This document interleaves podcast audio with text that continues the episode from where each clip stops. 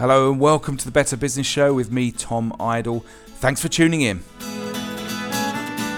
Coming up this week. In Babylon, ancient Mesopotamia, beer was sort of a way to store the calories from bread, excess bread. You could, if it wasn't eaten, you don't want to lose those calories.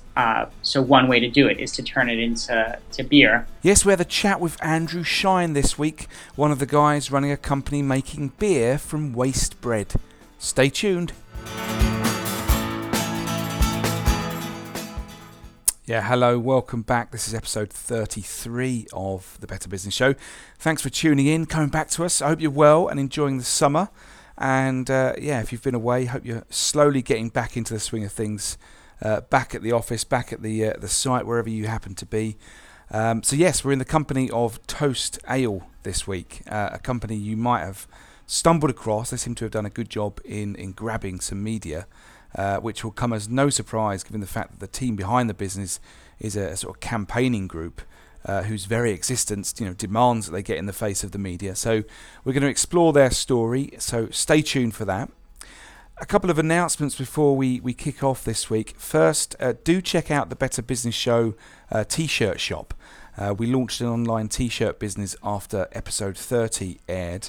In case you've missed this, in case you've been away and missed that episode, we were all very giddy with excitement after hearing the story of Rapanui, which was the t-shirt business we featured in episode 30, doing loads of cool things in terms of using organic cotton, green energy, mapping its supply chain to make it super ethical.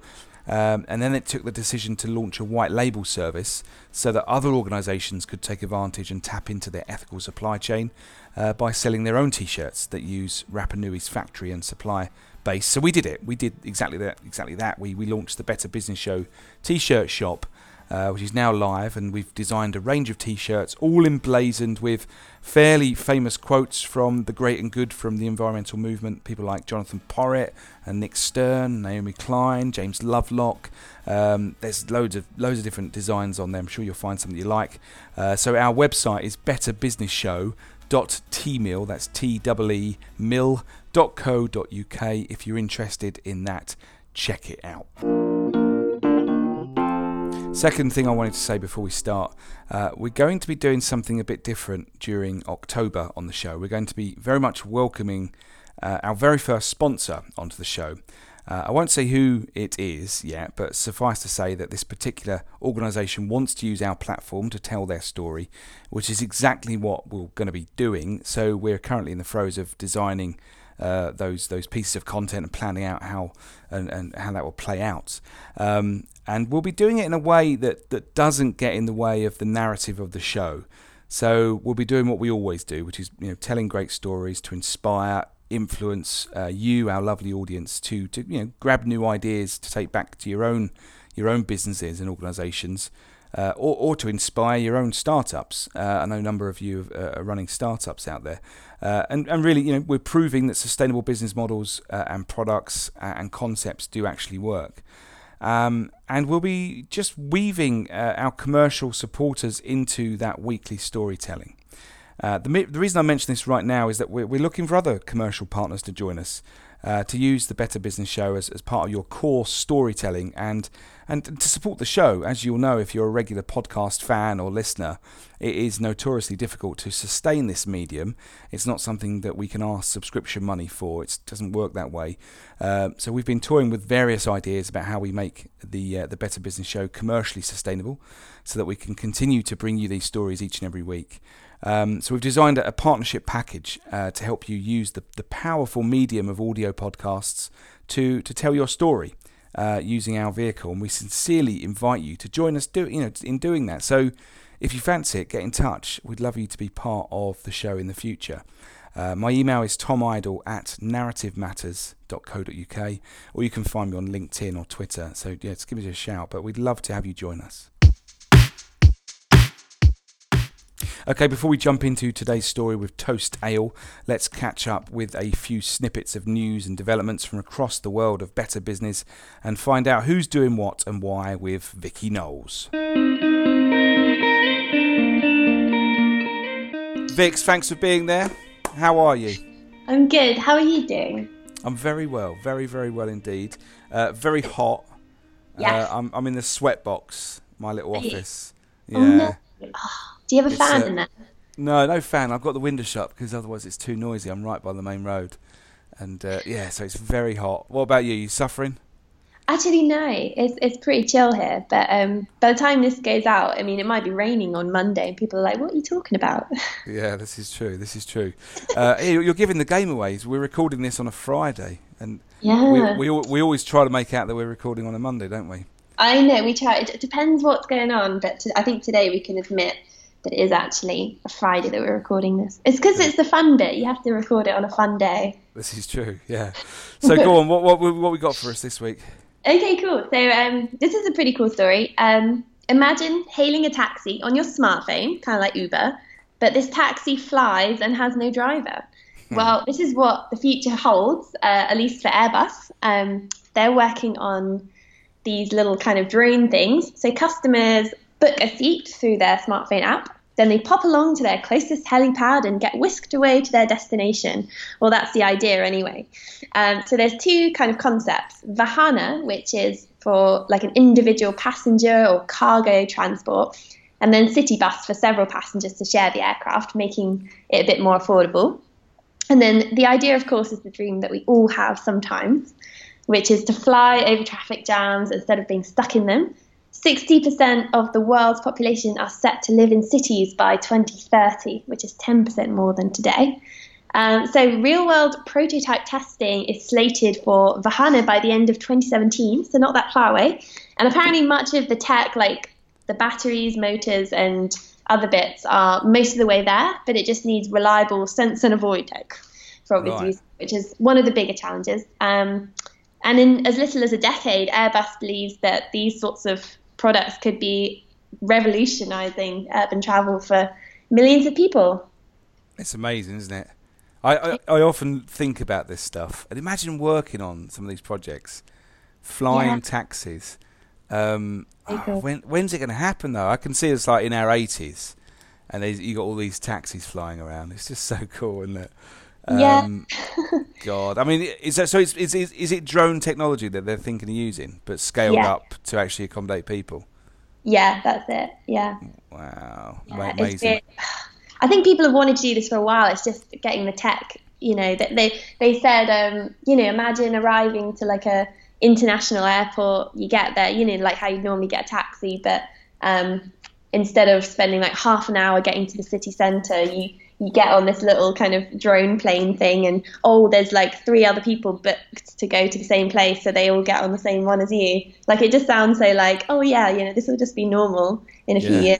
Yeah, it's amazing. And we've got drones, I guess, on the cusp of disrupting supply chain logistics.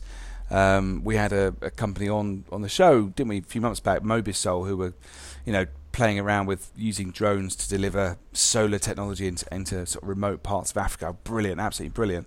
But this is something else. I mean, what's the bet that you've got, you know, someone like Uber? I mean, I'm sure that some of these companies are thinking about this stuff already, to be the first to run a sort of an Airbus taxi service. Very, very exciting. Cool. So from me this week, this one for you actually, Vic. I know you love your Kickstarter projects, don't you? I do. And there's a new non-profit called Cool Effect, and it's founded by a couple. I think they're brother and sister, Dee and Richard Lawrence, and it's basically a collection of projects that need funding. So much like, you know, Crowdcube or Kickstarter or any of the others, but the difference is that this one is only looking to fund projects that allow people to buy carbon credits and offset their personal emissions by helping to fund projects and initiatives which are guaranteed to have the desired effect, i.e. reduce greenhouse gas emissions. It's being touted as a first of its kind, best of breed carbon cutting solution to climate change. It's said to be a curated group of the world's best carbon dioxide reducing projects that are subject to an extensive review process before they can be included in the list. So each project has to be approved by third-party standards like the gold standard or verified carbon standard. So it's really interesting kind of collection of projects that you can sort of browse through and know that your money is going to be spent in the right way. What do you think of this Cool Effect? Definitely really cool. I love that they have such a high bar. Like I think it said somewhere that it's really difficult to actually get your project on there because it's they've got such high standards. So you can really trust what you're investing in.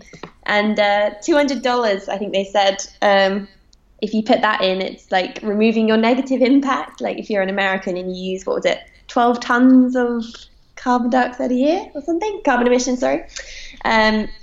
Of course, it'd be better to reduce your impact rather than living, crazily and just throwing money at it. But I think it's great. And that trust aspect is such a good thing because it seems like a carbon offsetting. It's kind of, I don't know if people feel a bit sort of strange about it. Like, is that really the right thing to do sort of thing?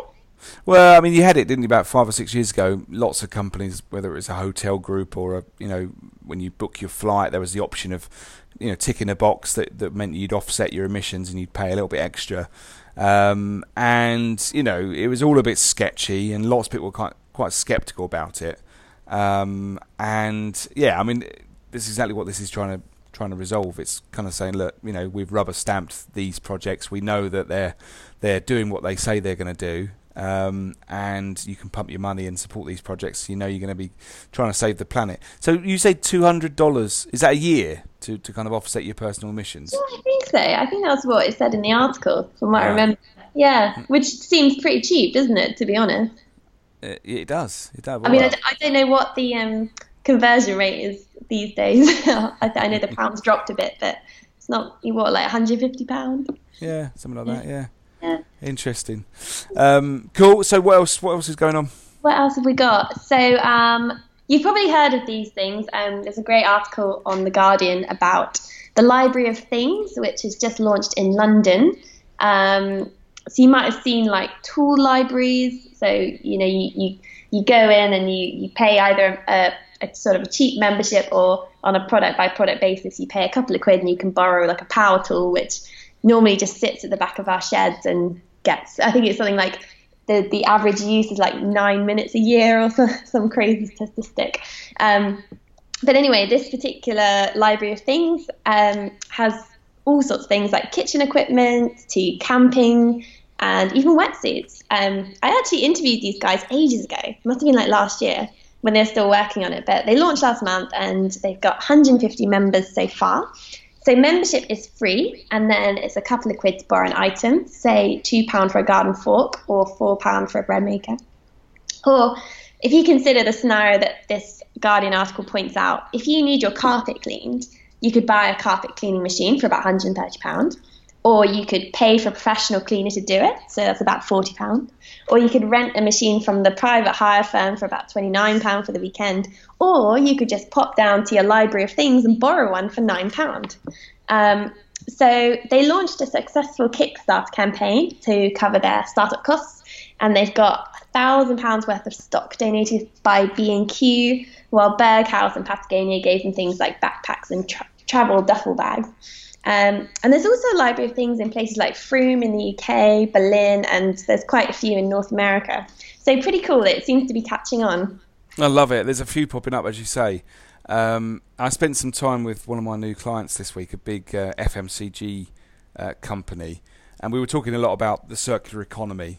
Subject we've touched on a lot during the course of these weeks doing these podcasts.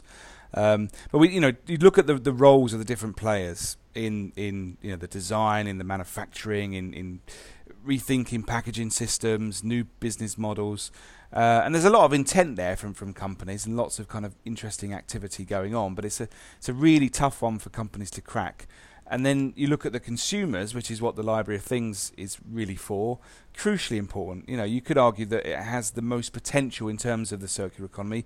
If the circular economy is all about making sure that things, materials are kept, in circulation for as long as possible, then getting people to kind of hire stuff, reuse stuff, repair stuff is going to be the absolute answer. So I love this. But of course, that concept doesn't sit very comfortably, for companies that are trying to sell lots of stuff. You think of like fast fashion or whatever it is. I mean, it's a really tough one.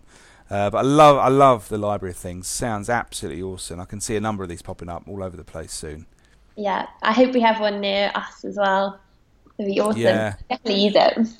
It's funny. I remember interviewing Ian Cheshire, the former CEO of Kingfisher, which obviously owns B&Q and all the other sort of European decorating DIY stores. And they had this exact same idea. Do you remember this? They were going to call it Street Club. And basically, B&Q were going to run an online community where people could borrow tools from one another rather than buying them. And a good example is, say you want to lay a new floor in your house, and you probably, the one thing that's going to put you off is not having the right tools to do it. And so you go out to B&Q, you could buy the materials to obviously lay the floor, but if you wanted to actually buy all the tools to lay the floor, you're probably going to double your costs. But the problem is you won't ever use those tools again, probably, because you're not going to run, you're not going to lay a floor every year. And so the idea that B&Q had was that if they could run this service where you could almost like get your tools for free or really low cost hire, then you're much more likely to go and buy the materials to do it. So it kind of removes that barrier for people that haven't really got the skills to do it or don't have the tools and all the rest of it. And it's part of this kind of wider conversation about the fact that kids today don't have the same DIY skills as their parents, and it's kind of like dying out, basically. People are just not bothered about DIY. But yeah, it's interesting. So being, Kingfisher had the idea, but they obviously couldn't square it, I guess, with senior management, because it would have taken away an element of their business, and their model would have had to change. But it was a good example of Ian Cheshire being this kind of visionary CEO, and then the rest of the business not really being prepared to kind of follow up and follow up on that vision, I guess. Wow, yeah, that's fun. It sounds like a brilliant. I didn't remember reading this, but I think that sounds just so interesting. Well, they didn't really talk about it much. It was an idea from Ian Cheshire, and I remember seeing him at an event mentioning it, and then I interviewed him as a follow up a few months later, and he was still talking about it. And then it was something I then went back to them and started talking about again with Richard Gillies and other people there. And they kind of went cold on the whole idea, and they parked it. And obviously they've got a new CEO now, and I don't think they'll ever revive it. But the Library of Things is a great, because it's about community. And maybe that's the answer. Maybe it's not for corporates to go down that route. But it would have been really interesting for Kingfisher to think about their model and try new things. It's interesting. So to finish off this week, there's a great new app that's been launched, and it's something that fits very nicely alongside today's guest business, which is Toast Ale, which you're going to hear from very shortly. All the great things that they're doing to tackle food waste. So there's an app that's called Too Good To Go, which allows users to order food from local restaurants that would otherwise have been thrown away. And they get that food at a heavily discounted rate. So you can use this app. You choose from a selection of restaurants, like you do with a number of these kind of takeaway apps that you get. You pay through the app. You have to go and pick up the meal from the restaurant, and usually you'll have to pick it up at different times after peak eating times. I guess when they're closed, they know that the food's not going to be used. But you can basically get some good meals between £2 and £3.80. You're not able to choose the exact meal. Basically, you have to rock up and see what they've got. But it's it's not a new concept. I think there's been similar apps being used in the US for a while now, but it's the first time we've seen anything like this in the UK. It's definitely coming to London. At the moment, it's in Brighton, Birmingham, and Manchester and Leeds. But I just thought it was a really interesting kind of app development. This it's so cool, and I downloaded it as soon as I heard about it, and then I was gutted to see that my nearest pickup point was 120 kilometers away. And then I read, it's not in the area yet. As you say, I suppose the only trouble is, like, for example, I'm a vegetarian, so if I wanted to rock up and get what they've got, it might be like a meat dish, and then I'd be like, what do I do with this? And if you've got if you've got a gluten allergy or something like that, but if you're someone who can just eat anything, it's brilliant. Yeah, yeah. If you want a cheap Friday night meal, then this is the app for you. Yeah, cool, Vix. Lovely for you to join us, and we'll do it all again next week. Actually, next week I'm in Bristol, so I'm coming to see you. Oh yeah, and we're going to do it. Yeah, we're going to do it live, not live, but we're going to do it together rather than on Skype. In person. Yeah, so looking forward to seeing you then, and yeah, we'll see you next week. Cool. Yeah, see you then. Now you're about to hear my conversation with Andrew Shine, one of the guys running Toast Ale, and we explore a whole range of food waste issues during our chat, not least the amount of bread that gets wasted. Around 25% of each loaf that's made actually gets thrown away. It's something the business is trying to tackle, grabbing surplus bread that would normally be thrown away, toasting it, and then using it as one of the key ingredients in its brewing process to make great tasting ale. It's a great story. I'm sure you'll agree, and the company is going from strength to strength. But Toast Ale's story raised an interesting question for me, I think for Andrew as well, and maybe for you too listening in. As with a number of the organisations we featured on the show previously, you know, companies like Hubbub, who we had on a few weeks ago, companies like Fairphone. Many of these start out as campaigning charities or non-profits, but at some point they have become commercial entities. And as you will hear, Andrew is fairly philosophical about that transition, the separation they've created between the enterprise that founded Toast, a campaign group called Feedback, who I'm sure many of you will be familiar with, and the actual business gives them a clearly defined path to growth. Of course, we've talked lots about how companies are increasingly thinking about why they exist, their purpose, their mission, the need to move beyond existing purely to keep shareholders happy. But what if you exist in part to provide funds for sustaining a charitable enterprise? It's a really interesting concept, and it certainly left me with some food for thought. As ever, let me know what you think of Toast Ale and what they're trying to do. Anyway, here's the conversation with Andrew. Andrew, lovely to have you join us on the Better Business Show. How's things? Yeah, we're really good today. Had a good morning. No beer yet, but had a good breakfast so far. Good. And it seems unfair that, we couldn't have our chat face to face. With most of our guests, I'm quite happy to jump on Skype to have a conversation, but it would have been great to meet you in person, Andrew, if only to get a sample of your products. Beer, something close to my heart, clearly something close to yours. Why don't we start with you explaining the kind of the end product, and we can kind of work out from there. Obviously, there's plenty to your story, but what is it that you've created, and what does Toast Ale taste like? Toast Ale is a beer. Right now, we're mostly making pale ales, although we've recently had a collaboration where we made a much wackier ale, which we can talk later about. But mostly our core product is a pale ale. So we use some pale ale malt, but we replace some of that malt with bread that would have otherwise gone to waste. So it's rescued fresh bread, and basically instead of the grain bill being 100% barley, it's say 66% barley, but a third of this rescued bread. Okay. And what does that do to the taste profile? The taste is a little bit malty already from the malt, but there's some caramel flavors that we think that the bread brings. Toast Ale, we've worked with a few different breweries, has always tasted quite caramelly. Right. I don't think it really tastes bready. Sometimes people talk about beer, even if it doesn't have bread in it, as tasting bready. And I don't actually think Toast Ale tastes bready. I would say that it tastes malty and caramelly, and it's quite smooth. Okay. And is this an old recipe? I mean, are people using bread in this way to make ale? Have they been doing this for a long time? The short answer is yes. In fact, in Babylon, so ancient Mesopotamia, beer was sort of a way to store the calories from bread, excess bread. You could, if it wasn't eaten, you don't want to lose those calories. So one way to do it is to turn it into beer. And that's what the Babylonians did. They turned excess bread into beer. So this is actually a really sort of ancient strategy, both to manage food waste and to create good-tasting beer. Okay, and I suspect that the Babylonians weren't necessarily thinking about food waste, but this is at the heart of your story.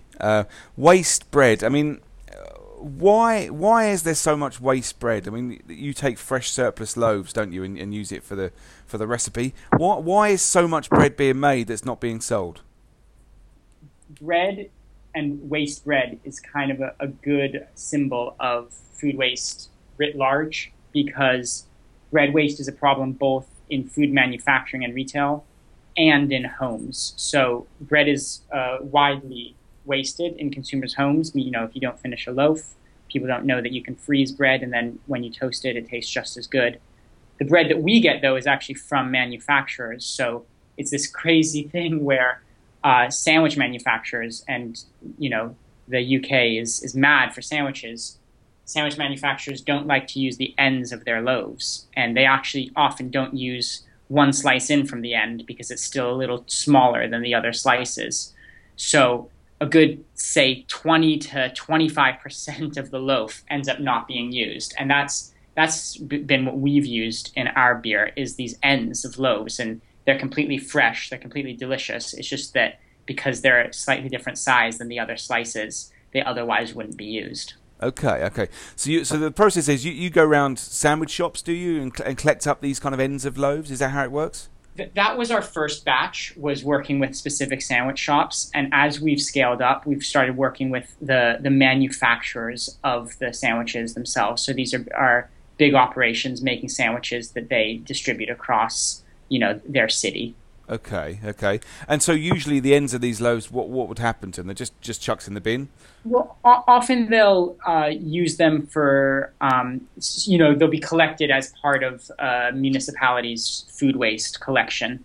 Okay. So they're not necessarily going into landfill, which is good. They might be going to industrial composting, or this thing called anaerobic digestion, where you can get a little bit of energy out of it. But our core message is that even when you're doing something good, like diverting it from landfill for, say, compost or to create some energy, the amount of energy or compost you get back is so small compared to what you had to put in to grow the wheat and then turn it into bread. It's much better to, in some way, keep it in the food supply chain.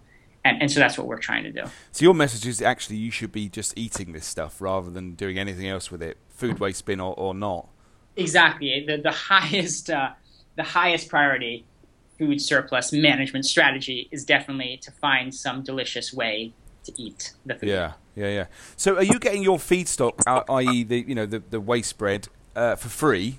You know, are you just... Yeah, the people we've worked with have been really, really generous in that way. Not only have we gotten the bread for free, but they've often helped with logistics, tacked the bread delivery onto their regular delivery runs, which is so much as a small, you know, nimble business, as you described us before we got on the air. That's been so helpful for us to have a little bit of that logistics help where, you know, we need the bread at the brewery. The brewery, you know, is not in the same place as the sandwich maker. The sandwich maker's been able to help us with that. Yeah. So you're not making any of the ales yourselves as an entity, are you? You're working with a brewery, right? Exactly. Okay. And so how did you come across the brewery that you're working with? What are they called? They're called Hambleside, was it? Hamilton's. Oh, Hamilton's. Okay, and they're based up in Yorkshire. Great brewery in Yorkshire. So what were you looking for in a partner there? It's one of the a variety of brewers that we've worked with already, despite being small and new. We worked with a small brewery in Hackney called the Hackney Brewery. They're just a straight craft brewery. We've worked with Hamilton's. We recently collaborated with Wyper & True. We've done other collaborations with brew houses in Bristol and also in London. Hamilton's making our core pale ale product, and it's just some combination of they were excited about the idea of doing something new, and you know, and experimenting with us and going on our journey of, you know, innovation. They also had the knowledge, the know-how, and also the ability in space. Yeah. And as you say, you are really new, aren't you? I mean, you've been going just a few months now. We've been operational since January, so it's, you know, 2/3 of a year type of thing. Yeah. And so where can our listeners get a taste of Toast Ale? Where are you being stocked right now? So yeah, you can actually find that on toastale.com/stockists. We have like a growing list of stores, bottle shops, restaurants, bars where you can get Toast Ale. A lot of them are based in London, but there are some even outside of London. Yeah.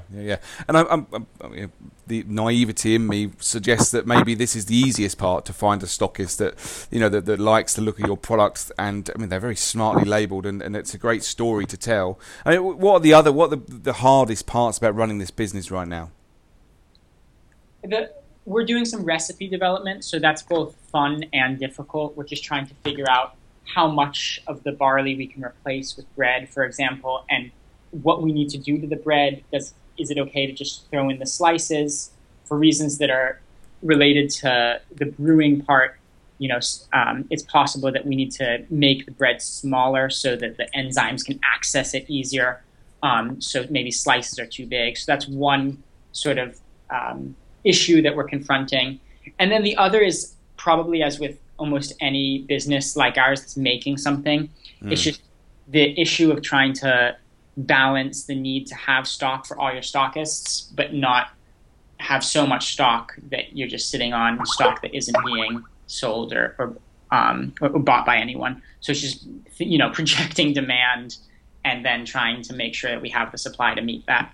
Yeah. And what sort of feedback are you getting from customers? I mean, the end customer, I guess, the people that are actually tasting the beer. What sort of feedback are you getting? People are really excited about drinking a beer that is also, you know, helping to, you know, unscrew the planet, basically. You know, people are concerned about environmental impacts and food waste, and reducing food waste is such a no regrets, so, you know, obvious way that we can reduce our environmental impact. But then the beer tastes really good, so that's really exciting to people. It's like, not only is it easy, but it's also delicious to, you know, do something that helps the environment. So people are excited about that. I think people are always describe the beer taste-wise as smooth. Right. People are really, really, they think the beer is really like drinkable, like sessionable. Yeah. I mean, I don't know whether, you know, I dare ask this next question, and I think you'll appreciate where I'm coming from with it. But I wanted to know whether Toast Ale is a proper business or whether this is just a campaign. And the reason I ask that is, you know, I know a lot of the, you know, the work of your founder Tristram, and am I right in saying that most of the Toast Ale team is from a kind of campaigning background rather than a purely commercial background? I mean, what are you trying to achieve with this entity? Yeah, that's an interesting sort of question to ask. I certainly am from Feedback, so Tristram's the food waste campaigning organization that Tristram founded, and I've sort of been seconded onto Toast. Right. And the woman who's been managing the development of Toast, Julie, she definitely comes from a commercial background, and the idea is that Toast will be so successful that it will be this bulwark funding-wise for Feedback. So we really do see it as a proper business. The end is to have all of the profits go towards fighting food waste. So in that way, it's a little different from your average, you know, just purely for-profit business. It's for purpose rather than profit. But in that purpose does definitely involve making it a business that not only washes its face, but also has profits that can be diverted into these good causes. So we're really trying to scale up. Gotcha. And tell us briefly about Feedback. I mean, if people don't know Feedback, they'll probably know one of the campaigns that or events that you've run. I think you're the guys behind Feeding the 5000 events, but I'm sure many of our listeners will be familiar with. You've done them all over the world. But tell us about Feedback briefly.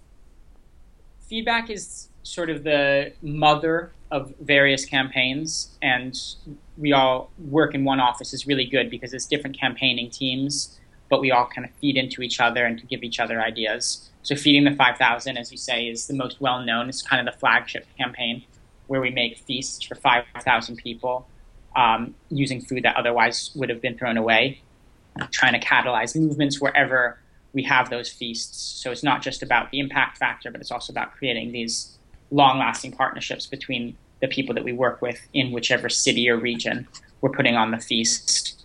We also have some other campaigns, including we have an investigative team, we call it Stop Dumping, that looks at the relationship between supermarkets and farmers, both in England and abroad. We also have a gleaning network, so we have a whole network of volunteers, over 2,000 volunteers across England who go onto farms, who work with us the farms, for whatever reason, have surplus crops. Maybe it wasn't pretty enough. Maybe it wasn't the right size. Maybe the supermarket has canceled the order. So we sort of harvest that crop for them and then distribute it to organizations like Fair Share that redistribute that food to people who need it. So various campaigns and sort of other enterprises sitting within Feedback. The idea behind Feedback is to end global food waste. Yeah, yeah, it's great. I love some of the work that you've been doing with Feedback. I mean, you know, just knowing where Toast Ale has come from and the fact that you've been looking at a whole bunch of different kind of issues around food waste, just as you've developed a beer, I guess, you know, you could have developed all number of products. I mean, what else was on the table, if anything? Or was beer always the thing you were going to go for? No, that's a really great question. We at Feedback, and then Tristram also in his personal capacity and as part of Feedback, have worked with a lot of what we call food surplus entrepreneurs. It's actually such an exciting and dense space in this sort of social enterprise space that you're really interested in. There's Rubies in the Rubble is a very well-known food surplus entrepreneurial enterprise. They make chutneys, like really delicious chutneys out of fruit and veg that would have otherwise gone to waste, sometimes provided by the gleaning team at Feedback. And there's another kind of similar company called Snacks that makes fruit leathers. What Tristram and Feedback's managing director, Nikki, were in Belgium, and they visited a really amazing brewery there called the Brussels Beer Project. And the Brussels Beer Project was making beer that was using, you know, fresh surplus rescued bread as part of its grain bill. And that's when Tristram and Nikki got really excited. Beer is something with a really large market. Bread is something that there's so much surplus bread, so it's readily accessible. And what's really cool about beer is it's stable, so you don't need to sell it immediately. There's a lot of food surplus entrepreneurship that isn't, you know, as easy from a logistical point of view, because you're making smoothies or something that needs to be sold that day or the next day, or et cetera. But beer seemed like logistically we could pull it off. Yeah. So that combination of the big market, exciting, you know, readily accessible food surplus, and the fact that logistically it seemed manageable, that's when Tristram decided we should just take the plunge. Yeah, yeah, and as you say, that, you know, the market for craft beer right now is absolutely booming across Europe, across the States as well. So it's it's very exciting times. And we've had a number of guests on the show that have combined kind of business and environmental or social campaigning. A couple of weeks ago we had True and Resterick from Hubbub, you know, organisation that began solely as a campaigning act, sort of charity, but has now launched a social enterprise. We had Fairphone, I'm sure you know, which started very much as a kind of, you know, banging the drum, kind of, you know, making sure that manufacturers were more transparent, and you know, is now very much entered into the market, developing its own mobile phones. And I just wonder what the potential pitfalls or hazards there are for organisations like yours that you know, do not necessarily start life with the economics front and center. I mean, well, you know, can that work, that approach? Yeah, it's something that we're careful about, because it, on the one hand, Feedback needs to have the freedom to criticize, you know, commercial actors, supermarkets, importers, people like that who can cause food waste, both in consumers' homes, depending on how they market their food, and also upstream, depending on their relationships with their suppliers, especially farmers. Yeah. And yet at the same time, Toast eventually, hopefully, will be working with these types of, you know, businesses, perhaps, you know, selling in supermarkets, perhaps, you know, being sold by entities that Feedback does need to have a free hand to be really unbiased and be able to speak truth to power. So that's why Toast has been set up as a separate entity outside of Feedback. And it's sort of like 100% of Toast profits go to Feedback. But as far as Feedback is concerned, Feedback can do whatever it wants. It doesn't need to think about, you know, Toast's commercial viability. Sure.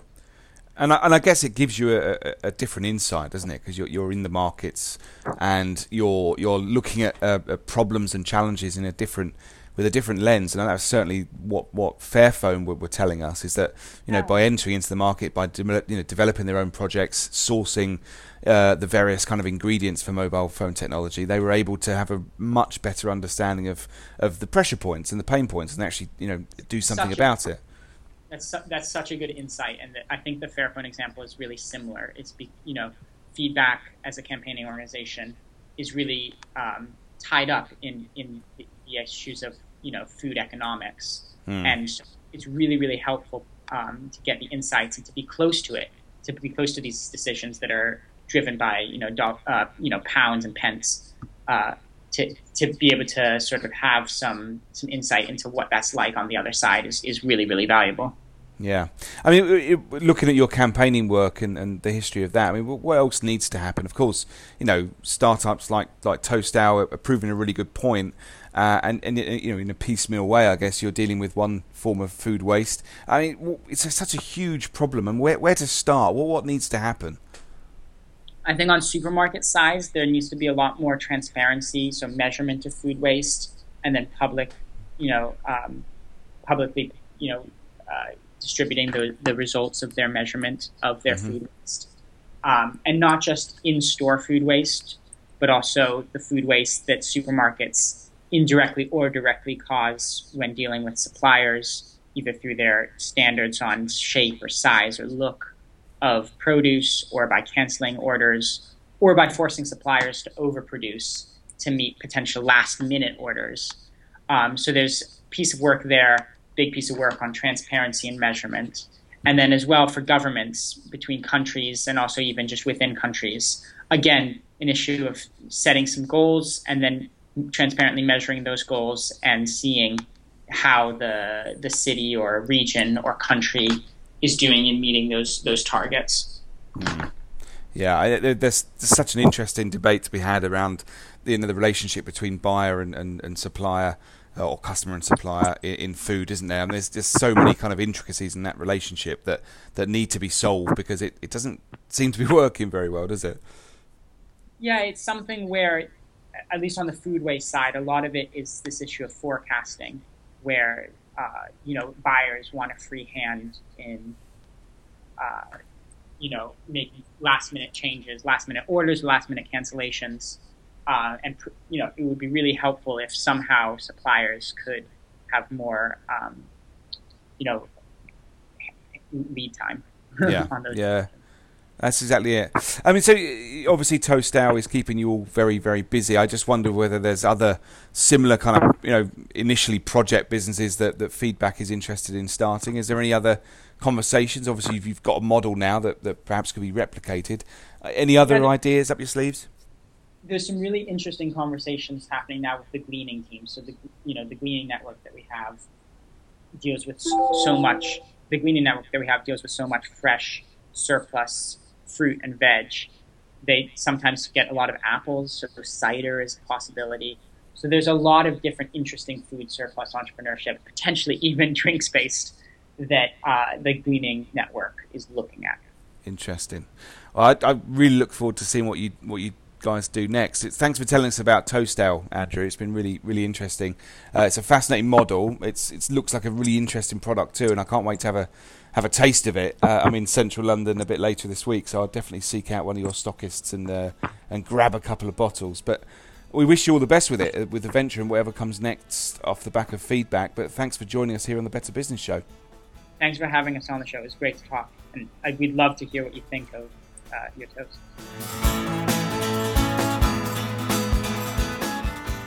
Andrew Shine there from Toast Ale. If you're in London, have a look out for Toast Ale bottles. Plenty of stockists out there that are really latching onto the product. See what you think. Let me know. I never did get to London last week, so I wasn't able to sample it, but we'll certainly do so soon. You can find out more about Toast Ale by checking out the accompanying show notes for this episode, where we've posted the links to the business, and there's some images there of the products and of Andrew. So have a look at those. You'll also find all the links to all the reference points from today's news roundup in those show notes, so check those out as well.